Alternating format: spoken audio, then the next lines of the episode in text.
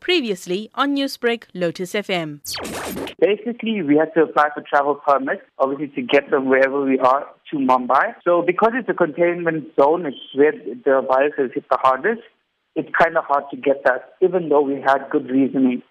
So there was a bit of a back and forth between the South African embassy and the Indian government. So that was the main delay. Also, the other reason was, see, for some individuals, we have to apply who couldn't afford the repatriation because it's actually very expensive. It's 15,000 rand for a one-way ticket. So the government did offer South Africans loans. So a lot of people have still not received feedback about their loan. So, I, so maybe that was also the reason why they pushed the dates forward. The flights will leave from Mumbai on Sunday to Delhi.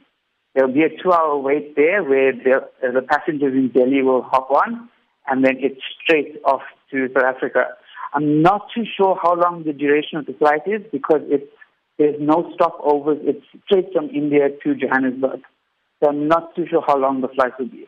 They've been told us to plan on just arriving maybe Monday morning. When you do arrive back in South Africa, where will you be quarantined? And what is in the communication that was given to us by the South African government says that will be put into a quarantine facility at the decision of the Department of Health.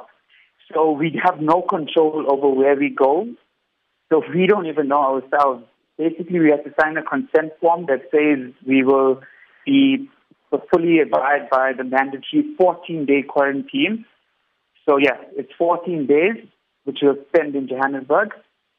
And we don't know which facility, we don't know where, but from what we know is straight from the airport, we get taken there and we're there for 14 days. Uh, Department of Health, government will pay for the quarantine. Newsbreak, Lotus FM, powered by SABC News.